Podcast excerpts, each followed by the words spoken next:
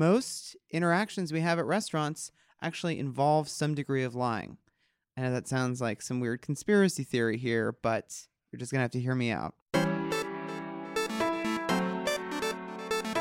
So today, Greg and I are talking to Bill Addison, who actually is one of our colleagues here at Eater, but unlike me and Greg, who sit in an office all day, he is on an airplane or in really, really cool restaurants all over the country. Yeah, Bill is a proper man of mystery. Most people don't know what he looks like. He travels the country eating at restaurants to build this list called the National 38, which is our first ever collection of what we believe are the country's essential restaurants. It's kind of a dream job, and I think we're all a little bit jealous of him.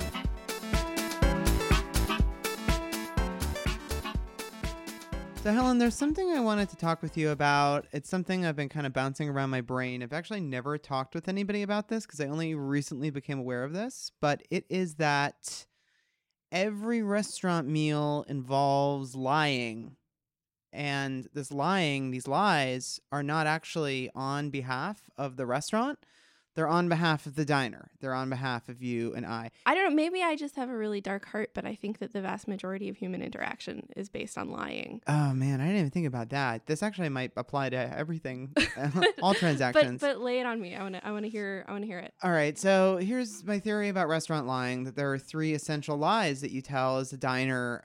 Basically, every time you go to a restaurant of a certain caliber. Okay, I'm so super psyched to hear this. Okay, so one, one, it starts with have you ever dined with us before? And I always say yes, even if I haven't been with them before, because I know that if you say no, they're going to tell you something about like how they they have small plates and you have to order and like the this, spiel. Yeah.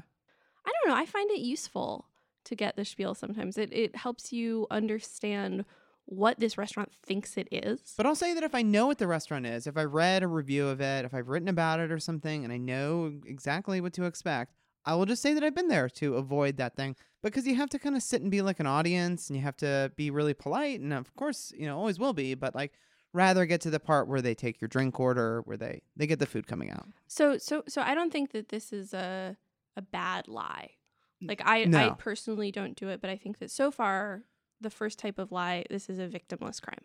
It's a victimless crime, although I will say that it's a little disturbing to think about how quickly and without even thinking about it, I will lie you know? this is more about you than it does about restaurant culture. I guess i guess it is i guess it is. Uh, okay so so lie number two. Lie number two comes if you order a glass of wine and they pour you a little sample and then you taste it and they say you know how is it? How's everything? Unless it's a corked bottle which has happened maybe like exactly once in my entire life i'll be like oh yeah this is awesome. This is great. Thank you. Yeah i think i do that too and I don't, I'm not like a huge wine person. Like I said, I can only tell if it's corked, basically. That's all there is, I think. I mean, there, there, obviously some people taste a wine to make sure that it hits all of the right sort of like nuances and weird like detailed meshing with the food in front of you but like does it taste good to you yes or no is is the question and i think as long as you're saying yes it does in fact taste good to me when it tastes good to you you're not really lying like Except sometimes I am though. Sometimes I don't even like it. I think you're allowed to say no when that happens. Yeah, but you've already ordered it, right? Well, that's the point of a taste. I don't know. I mean, this is this is a good question. I think I, w- I would be curious to get some like no bullshit sommelier to answer this. Right. I mean, I guess it's different if they pour you a, a taste of a bottle that's already open like a wine by the glass and you're like, "No, I'm no thanks." Yeah. But I bet that's a pretty small percentage of people that actually do that, right? It's kind of embarrassing or something. I've been with people who have sent back glasses of wine, and I have always wanted to like go full murder suicide whenever that happens. I mean, it's right. it's mortifying. There are ways to do it without being a dick. Mm-hmm. There are. I think that you know if you're nice and you have a good rapport with your server and you've like proven yourself over the course of the evening to not be that table, mm-hmm. you can, you know, have a sip of something that you've like maybe conversed about a little, especially if the if like the sommelier is like, hey, it's like it's a little weird, but I think you're gonna like it. Like if you've set up this expectation that allows you to say no, then you can be like, oh man, like I appreciate the idea you're going for, but like this is just not working with my palate. But again, again, I feel like the victim of, of this lie is you. Like if you don't like your glass of wine, you should you should should you should grow grow a pair and just say something. Yeah. But I feel like in that split second where, where you have to make the assessment, my brain can't process whether or not I think I really love it or like it. I could just tell that it's not bad, that it's not like poisoned wine. It's not wine that's off. Yeah. You know.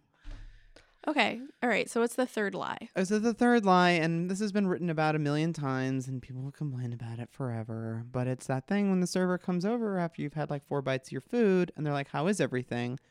My reaction is always like effusive. Actually, it's always like, "Oh, it's awesome, thank you." Even when it's bad, though, because if it's bad, it's usually because the restaurant's bad. It's not like, "Oh, well."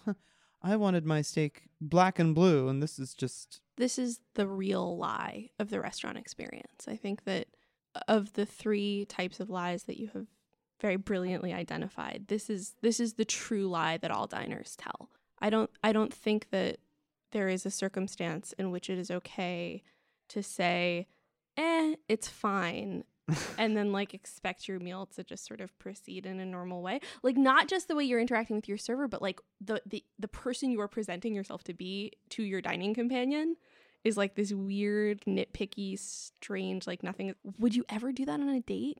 Like of course you tell that lie. Like we're not monsters. Right. It's just kind of weird. It's all this sort of language though like if you were to correct it in some bizarre alternate universe, I mean, it would just creep people out too much. But instead of those questions, you know, if they started the meal like, "Do you want to hear how we think you should order?" Mm-hmm. Yeah, that's good. Question number two: Does the wine taste corked? Okay.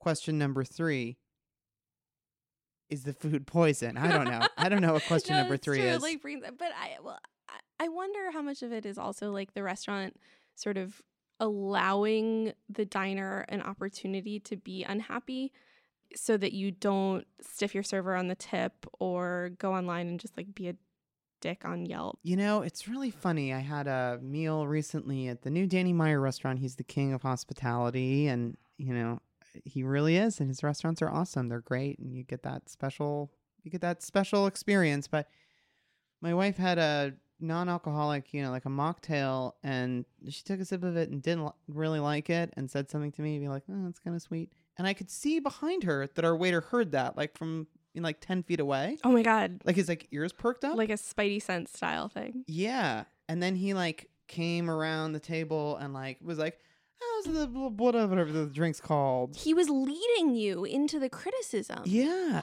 Oh, that's fucked up. And she was like, "Oh, it's good. It's fine." Yeah.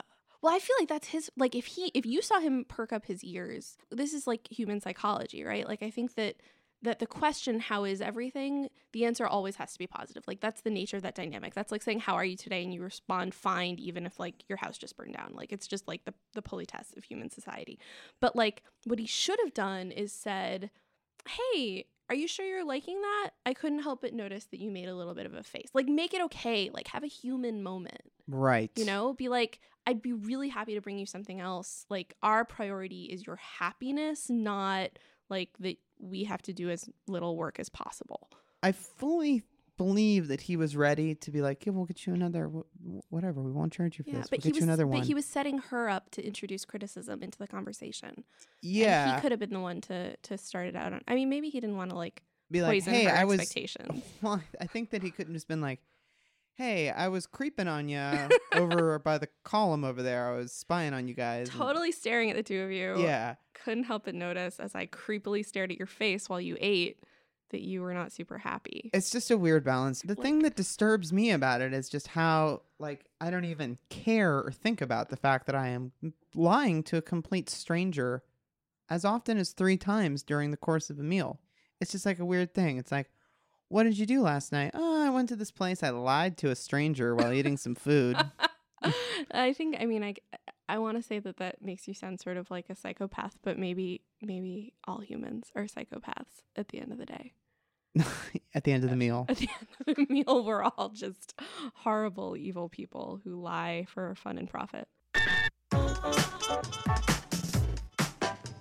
So we have a very special guest in the Eater studio today. It's Bill Addison, Eater's restaurant editor. He has uh, been traveling all over the place. He spent most of the last year on the road writing about restaurants and compiling the first ever National 38. The National 38 is Eater's, I mean, you should know about this, but in case you don't, the National 38 is Eater's list of the most essential restaurants in America. And essential is a really interesting word, and maybe Bill can tell us a little bit more about that. But welcome, Bill. Hi there.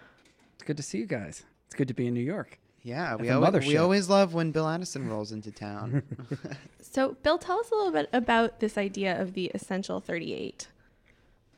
Well, I took that word very seriously, that adjective essential. Um, for me, uh, the first year in the job, where a lot of critics are always looking for what's new, what's hot, what's buzzy. It was a pleasure for me when sort of most of us are looking right as restaurant critics to look left, to really look and see what's essential without being necessarily new or buzzy. Certainly, some fresh voices in food today popped up on that list. Rose's Luxury in Washington, D.C. is one that immediately comes to mind.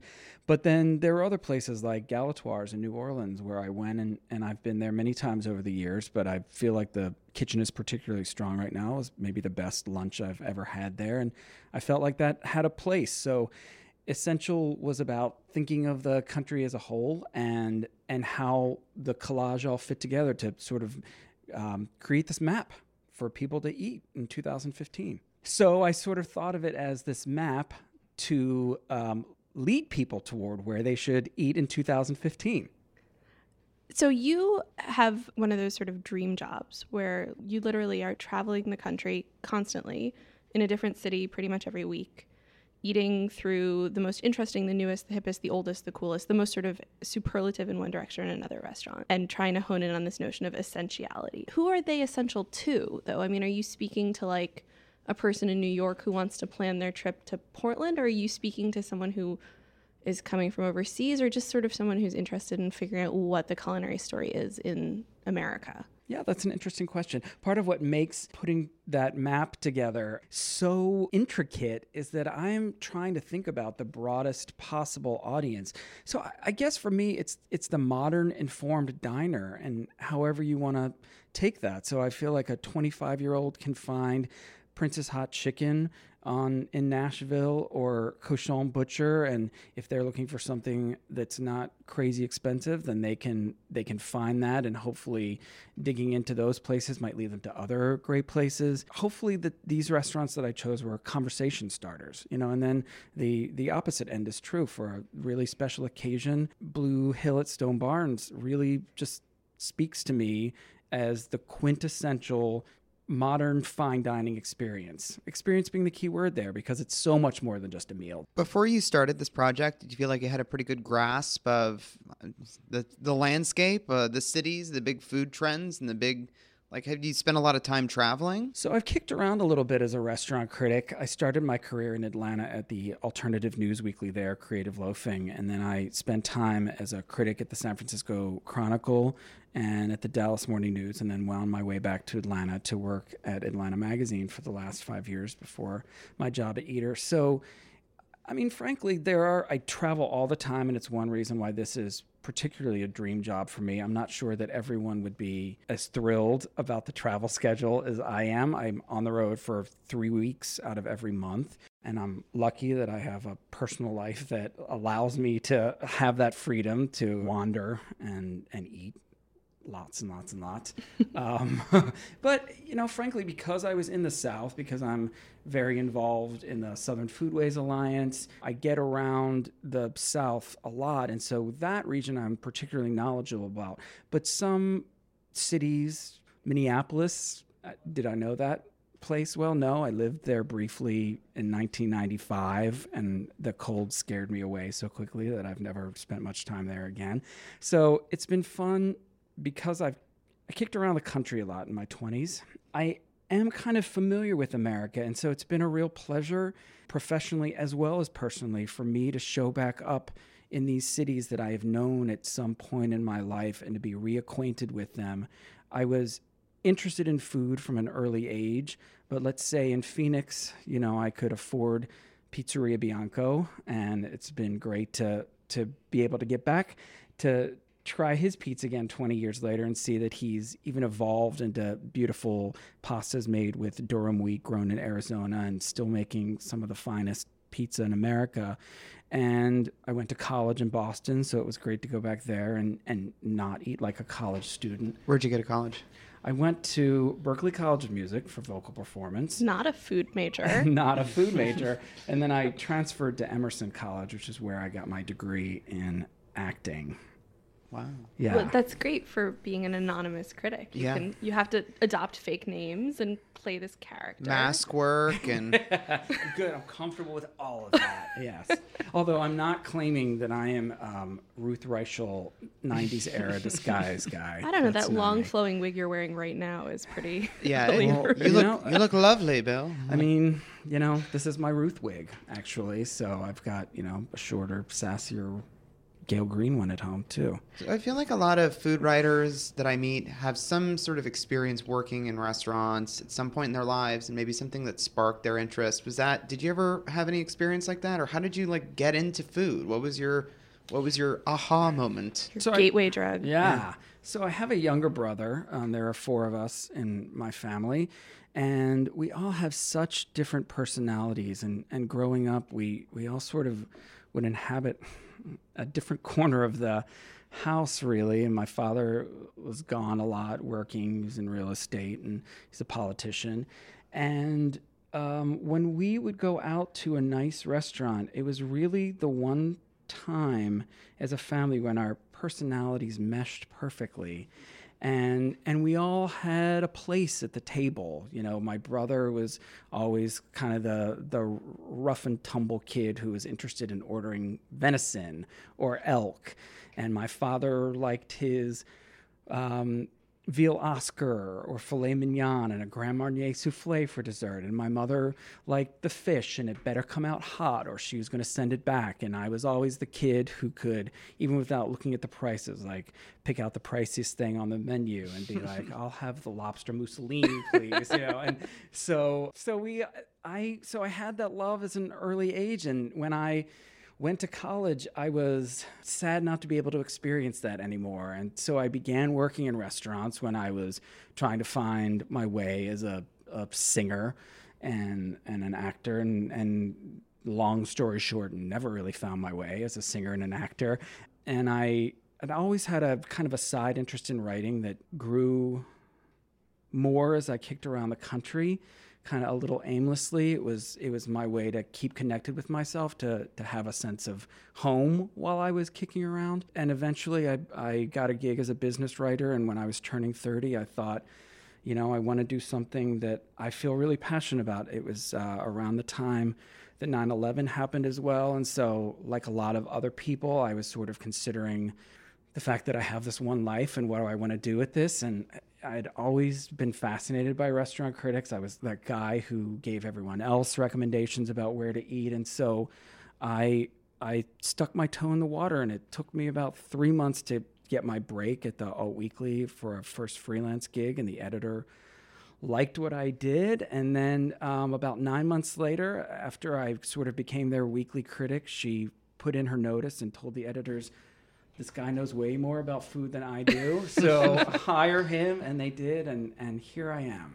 When you were getting started, did you have any like favorite food writers or favorite critics or anybody? I had a binder full of Ruth Reichl's reviews. Um, they were clippings and they were um, pieces that I printed off the internet, and I would read it like I read a novel. And and because of that, I sort of inherently, you know, when you're a careful reader, it helps you as a writer and I had kind of absorbed the structure, and I loved Ruth's way with telling a story as part of a review. Um, that that appealed to me. I, I it helped me develop an eye for other restaurant critics who are great storytellers. Jonathan Gold, of course, Alison Cook at the Houston Chronicle was an early favorite as well. So I I definitely wanted to be someone who told a good story and not just um, recommend the turbot over the halibut. I think that's in a lot of ways the the sort of secret of food criticism. You know, Greg and I are both food writers, but we're not professional eaters in quite the same way that you are. I mean, both of us at various points in our career have written critically about restaurants, but we're not like anonymous restaurant critics. There are pictures of us all over the internet, and we don't go out and like, you know, pass sort of the official judgment on restaurants. But what you do is basically that. And and people I don't know about you, Greg, but whenever I tell people I work in food, the first thing they say is, "Oh, you review restaurants." Oh yeah, I mean, there's still people, friends and family or whatever that I've talked to many times, and they're like, "Oh, so you got any new reviews coming out?" it's like, no, that's not what I do. But what you were saying, Bill, about structure and storytelling, I think is is the key to that. When we talk about, you know, sort of shitty Yelp reviews or we talk about sort of like citizen review blogs. I mean, sometimes they're quite wonderful and insightful, but more often than not, they're just these chronological rundowns of like, and then I had this and here's what it tasted like. And then I had this and here's what it tasted like. And what Ruth Reichl did that I found so transforming when I was, you know, a young food writer trying to find my way in and what you do and what I think Jonathan Gold and Alison Cook and all of these incredible critics who are working today managed to do is create this story, this context, and not just say like the nut course follows the peach course follows the purple course. But right, so that you could scan down a review and be like, it's the fifth paragraph. Now we're on to desserts. You know, yeah. to do that is boring, and I think the readers are smart these days. We're a food country now, and, and so people want the reviews to follow their own minds in a way, to kind of follow the discourse and the conversation while having that critical edge, that informed critical edge, so that you know there are ethics behind what we're doing and there is a sense of fairness to how we're approaching what we're doing. And, and let me be clear too, you know, um, all throughout my career, I've absolutely been one of those people who has gone to the restaurant two or three or four times, formed an, an opinion based on multiple experiences, and then written about that. What I'm doing for Eater now is a little different because I'm traveling the country. Um, I often go to restaurants one time, and so I I will report on a meal honestly in in this job, but that doesn't mean that I'm going. I'm not assigning stars like my colleagues in New York, Ryan Sutton and Robert Sietsema are. I am giving more of an informed, contextual impression review, and that is, I think, you know, a, a new direction. I think I'm grateful to have the context, the experience under my belt of the dozen years I was doing this before, so I understand what good, solid restaurant criticism is, what it means to give good reader service, mm-hmm. um, and and that helps me do this kind of travelogue review thing that I'm doing now. It is really a travelogue. I read you religiously every week, but I, it never occurred to me, and you're absolutely right that you are you're writing a great American road novel. I mean, that's the, my favorite thing about what you do is that I feel like you always give a lot of context. And, uh, I mean, you know, not to just blow smoke up your ass or something, but, you know, reading, you know, reading The Road to the 38, I, I, I get curious about like cities and whole communities and restaurants that I just never knew anything about before. Thank you. It's good to hear you say that. I, I'm always hopeful. You know, when I'm so entrenched in things, I, I worry sometimes like, does everyone know how great Chris Bianco is and that he has four restaurants now? And it's always refreshing to hear that kind of feedback that no, you know, I thought he was still that guy shoveling pizza in that one small joint that kind of made him famous. So things change. And I feel like that's an important part of journalism that often gets overlooked kind of revisiting things and and keeping in touch with these important places that are percolating in their regions.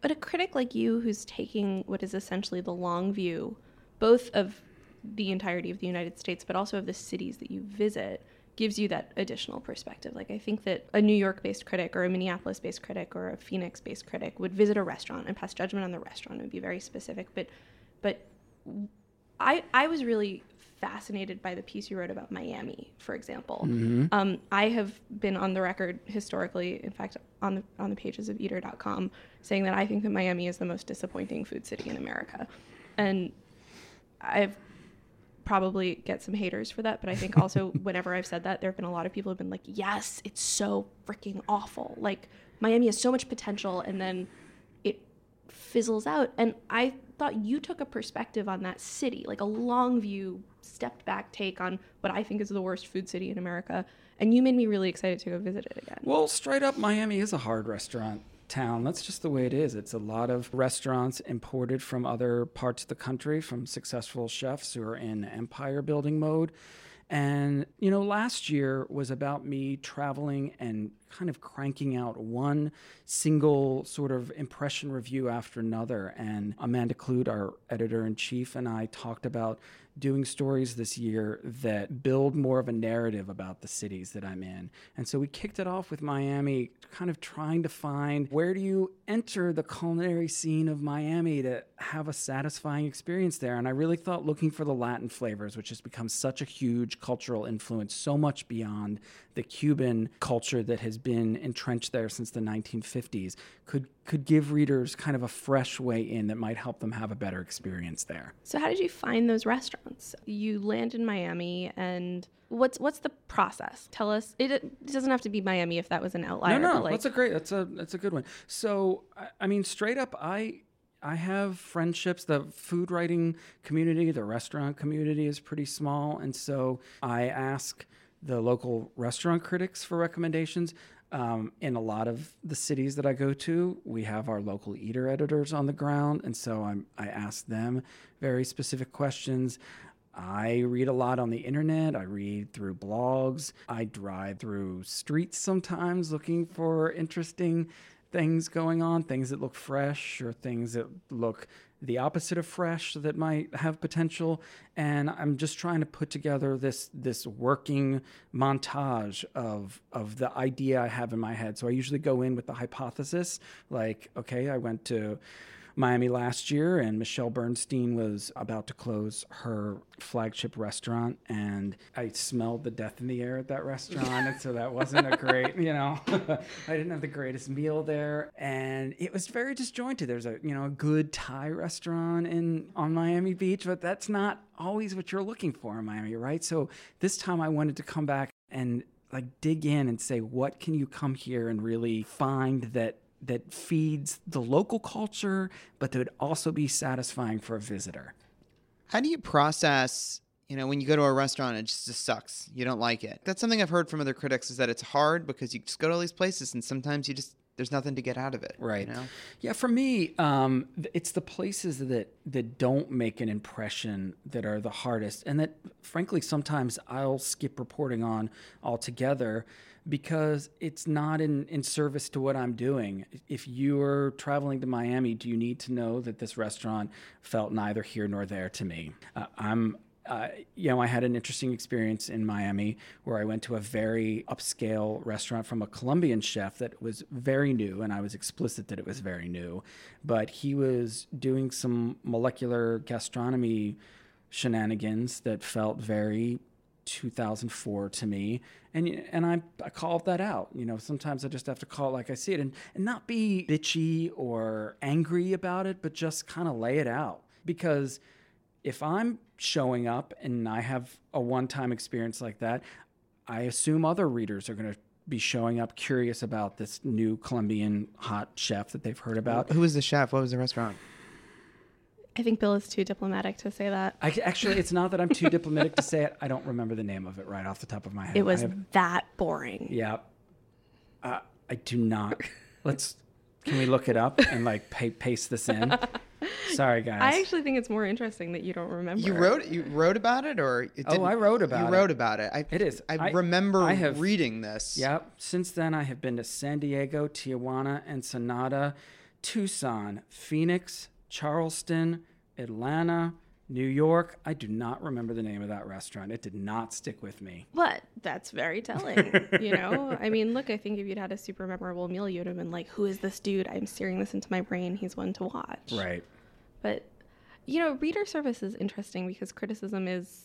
I mean, there's a constant, never-ending conversation. I think this like meta media world about what is criticism, what's the critic's responsibility, especially in the and I'm putting scare quotes and fake capital letters around this, like the age of the internet, where like what does it mean that we're all critics now and everybody has Yelp and everybody has Instagram?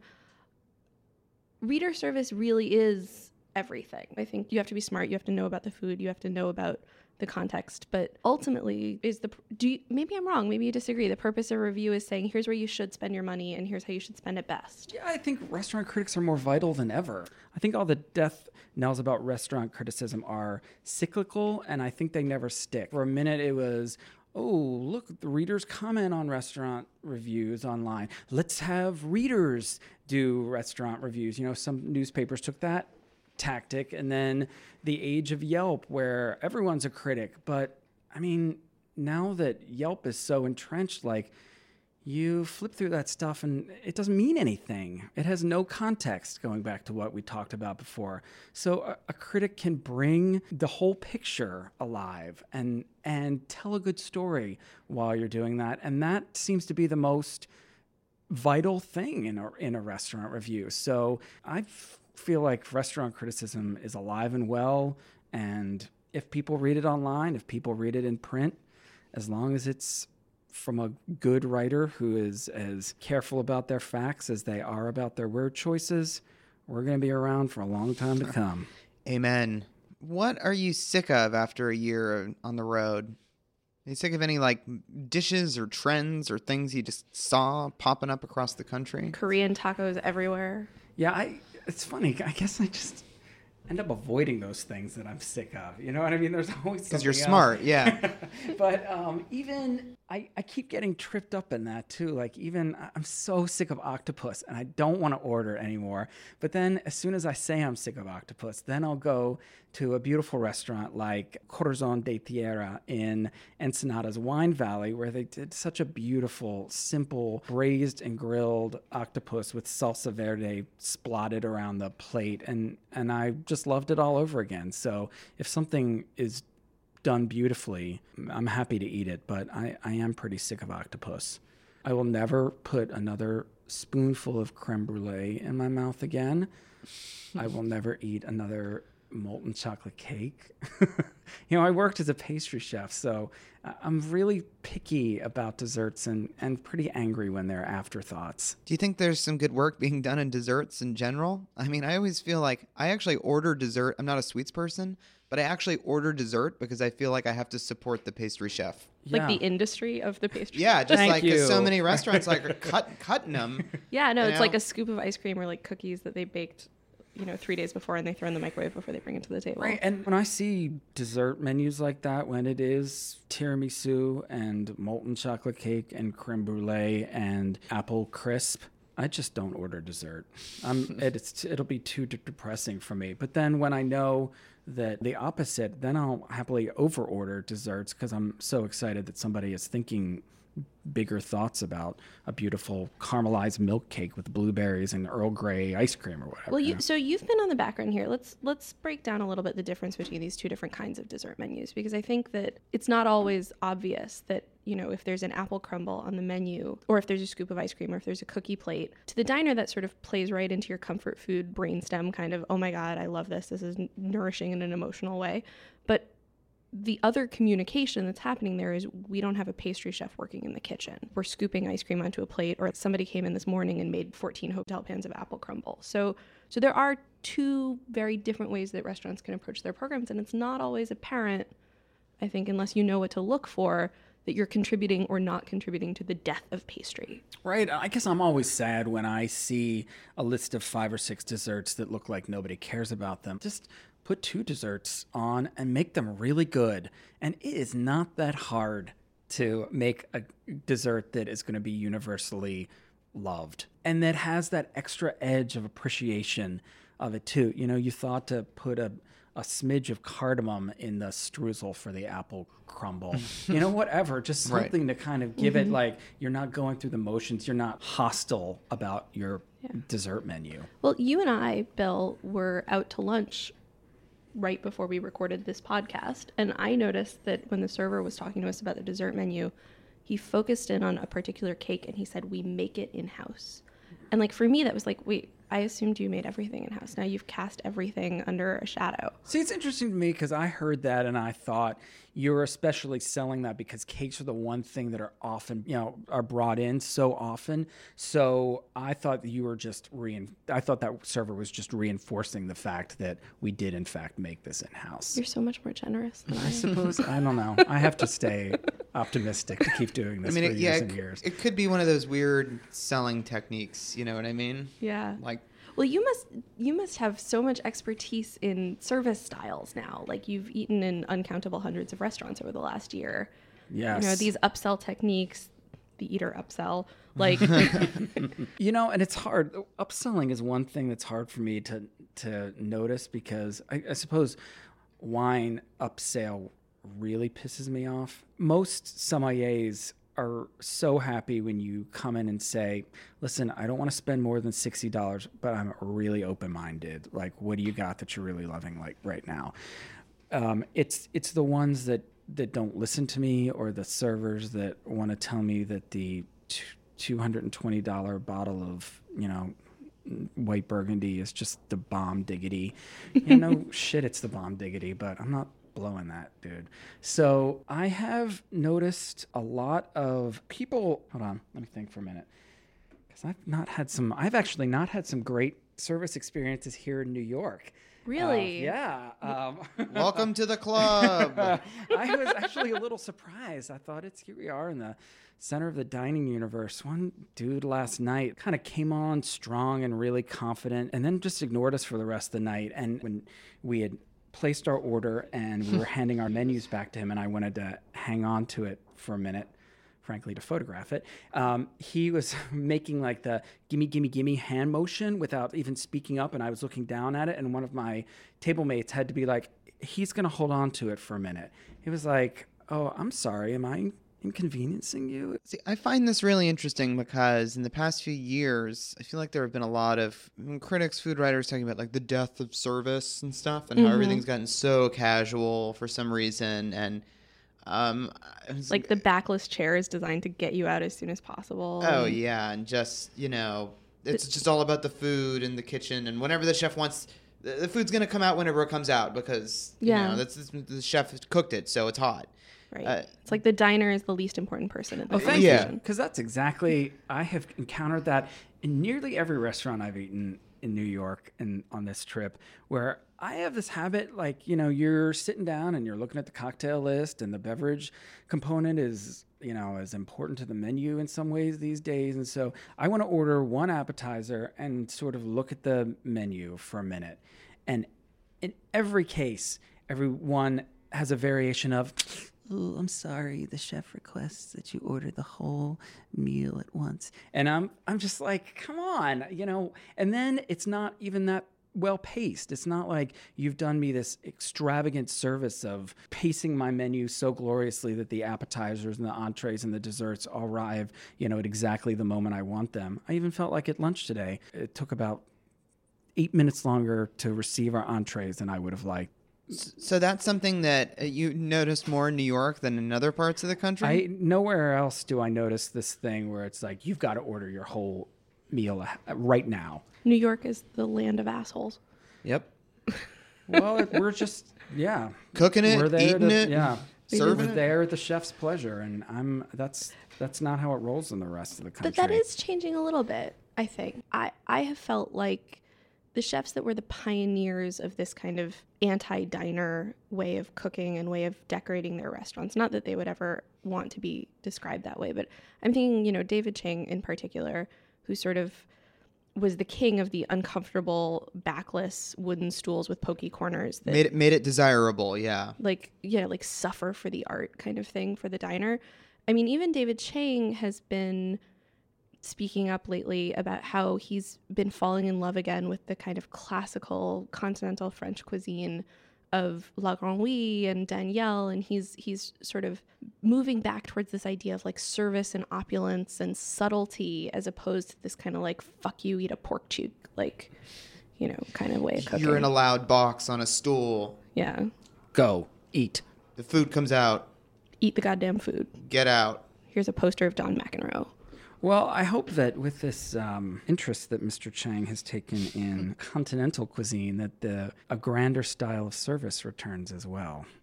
I mean, in uh, continental restaurants, let's be very clear, died for uh, you know good cause.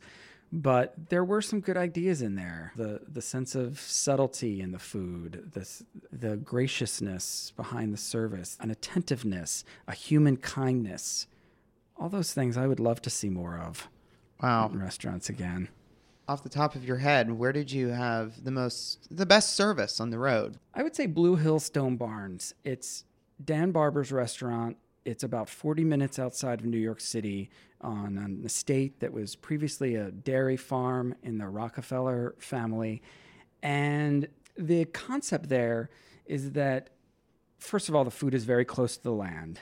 And um, the vegetables are absolutely as important as the, the meats there. And it's all super seasonal in a world that uses that word too much. You know, this is the one where you go, I get it. This came out of the ground this morning, and um, so the the service works with you to develop your own menu. It's a tasting menu format, but they ask you how hungry or not you are, how long you want to eat for this evening, and and they really communicate with the kitchen throughout the meal.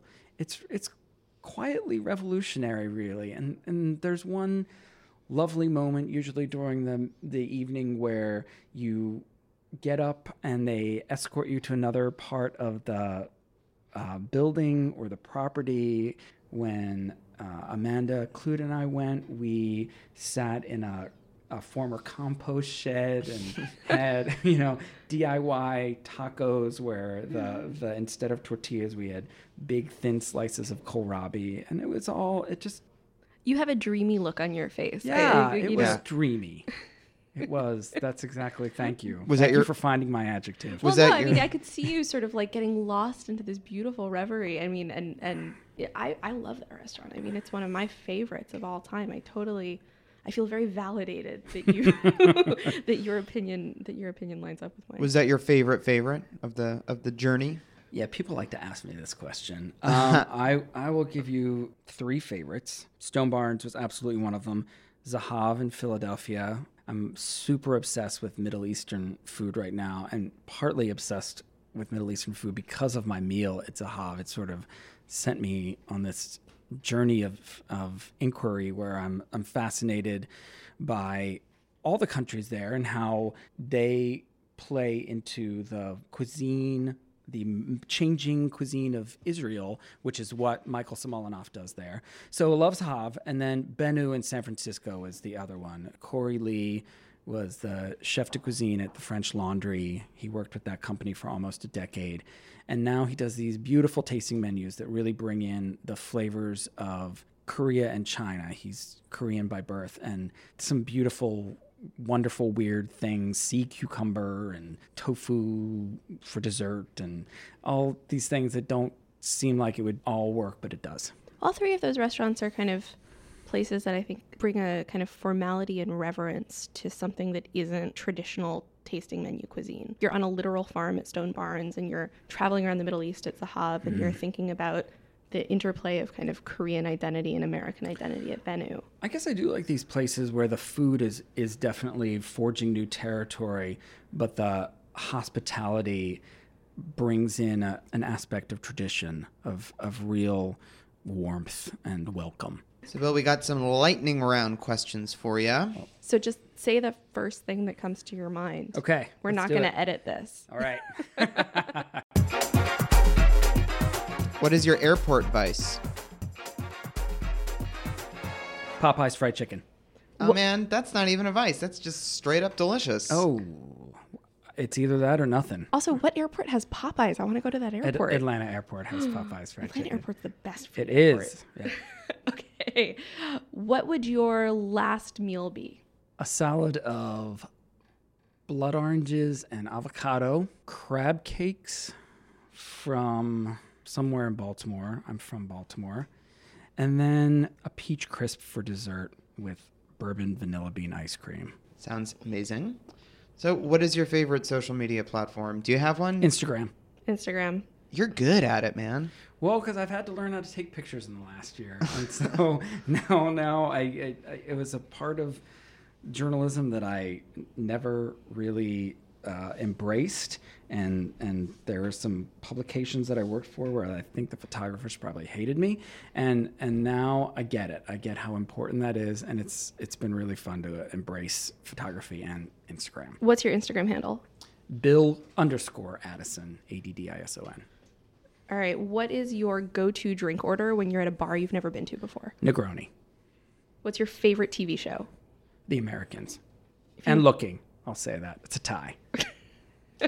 if you weren't a food writer, what would you be? A spy for the CIA or a wine buyer? Is this because you're watching The Americans that you want to be a spy? I wanted to be a spy when I was a kid. Now, in, in a sense, I am. What's the album that you always blast on a road trip? Blue by Joni Mitchell. Do you sing along? Yes. Can you absolutely. sing us a line? I am on a lonely road and I am traveling, traveling, traveling. Whoa. That was amazing. Among your many hidden talents, didn't know you were so good at doing a Joni Mitchell. there you go. What's your go to recipe when you're cooking for yourself at home? I'm pausing because I so rarely cook at home, sadly. It's. Uh, pasta with like smushed broccoli and parmesan, a, a Joyce Goldstein recipe. And finally, what is your favorite dessert? Blood orange caramel ice cream, which you... is something that I came up with when I was a pastry chef, and I love that. You made it up. You made up blood orange caramel ice cream? Uh, yeah. I can't even really quite imagine what that tastes like, although I'll, those things are delicious. I'll make it for you, Greg. We're going to hold you to that. Thanks for being with us, Bill. Bill Addison is Eater's roving restaurant critic traveling the entire country. If you are careful, you might see him in a city near you, but you probably won't because he's anonymous. Thanks for being with us, Bill. Thanks so much for having me. Thanks, Bill. On the next episode of the Eater Upsell, Helen and I will chat with Jen Agg, the restaurateur behind the Black Hoof in Toronto and the author of a forthcoming memoir. There's a new episode every other Monday morning. If you're not already a subscriber, search your podcast app for The Eater Upsell or go to itunes.com slash eaterupsell. And as always, you can visit eater.com where you can find more episodes, read transcripts, and all sorts of other cool stuff. The Eater Upsell is recorded in the Vox Media Studios in beautiful Midtown Manhattan. Our producer is Maureen Gianone. Our editors are Dion Lee and Nick Friedemann. Our studio team is Will Bukema, Alex Ulrich, Mark Paradise. Our editor in chief is Amanda Kludt. I'm Helen Rosner, and that guy is Greg Morabito. Thanks for listening.